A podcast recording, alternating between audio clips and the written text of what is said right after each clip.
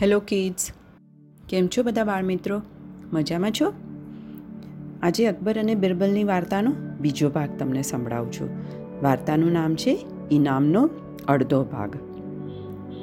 બિરબલ એટલે ચતુરાઈનો ભંડાર.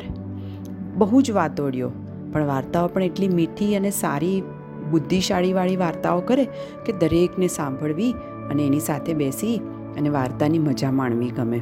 તો ચાલો આજની બીજી વાર્તા છે ઇનામનો અડધો ભાગ.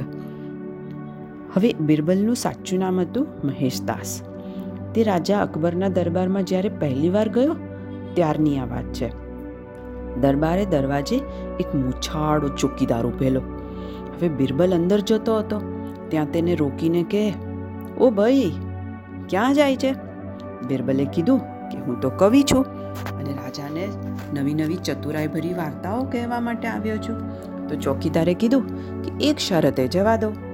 તમે જો તમારા ભાગમાંથી મને અડધો ભાગ આપશો ઇનામમાંથી, તો તમને જવા દો.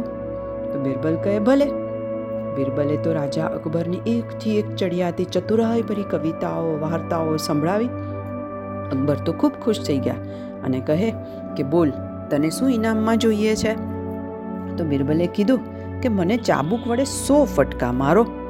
તો અકબર કહે, આવું ઇનામ? તો બિરબલ કહે, જો આપવું જ હોય તો આ ઇનામ આપો. મારે બીજું કશું જ જોઈતું નથી. હવે અકબર તો પોતાના વચન સાથે બહુ જ બંધાયેલા અને દ્રઢ નિશ્ચયવાળા માણસ. એટલે અકબરે કીધું કે, સારું, બિરબલને જે જોઈએ તે આપો. એમ કહી અને અકબરે સો ફટકા મારવાનો આદેશ કર્યો. તો બિરબલે કીધું, સાહેબ, જહાંપના, થોડા ધીમે મારજો. હવે પચાસ ફટકા માર્યા, પછી બિરબલે કહ્યું, હવે ઊભા રહો. હવે બાકીના ફટકા મારા ભાગીદારને આપો. મારે એને ઇનામનો અડધો હિસ્સો આપવાનો છે. તો અકબર કહે, કોણ છે તારો ભાગીદાર? ઇનામમાં ભાગીદાર? બિરબલ કહે, તમારા દરબારનો જે ચોકીદાર છે ને, એણે મને કહેલું કે તમારા ઇનામમાં અડધો ભાગ મારો પણ રાખવો પડશે. તો જ તમને હું મહેલમાં જવા દઈશ. એ રહ્યા મહેલની બહાર, તમારા ચોકીદાર. આ સાંભળી અને અકબર તો એકદમ ગુસ્સે થઈ ગયા અને ચોકીદારને પચાસ ફટકા તો માર્યા, પણ એને મહેલમાંથી કાઢી બી મૂક્યો. એ જ દિવસથી બિરબલ રાજા અકબરનો પ્રિય દરબારી બની ગયો અને રોજ અકબર અને બિરબલ કલાકોના કલાકો એકબીજાની સાથે વાતો કરે અને ચતુરાઈથી આખા દુનિયાનું મનોરંજન એકબીજાને કરાવતા.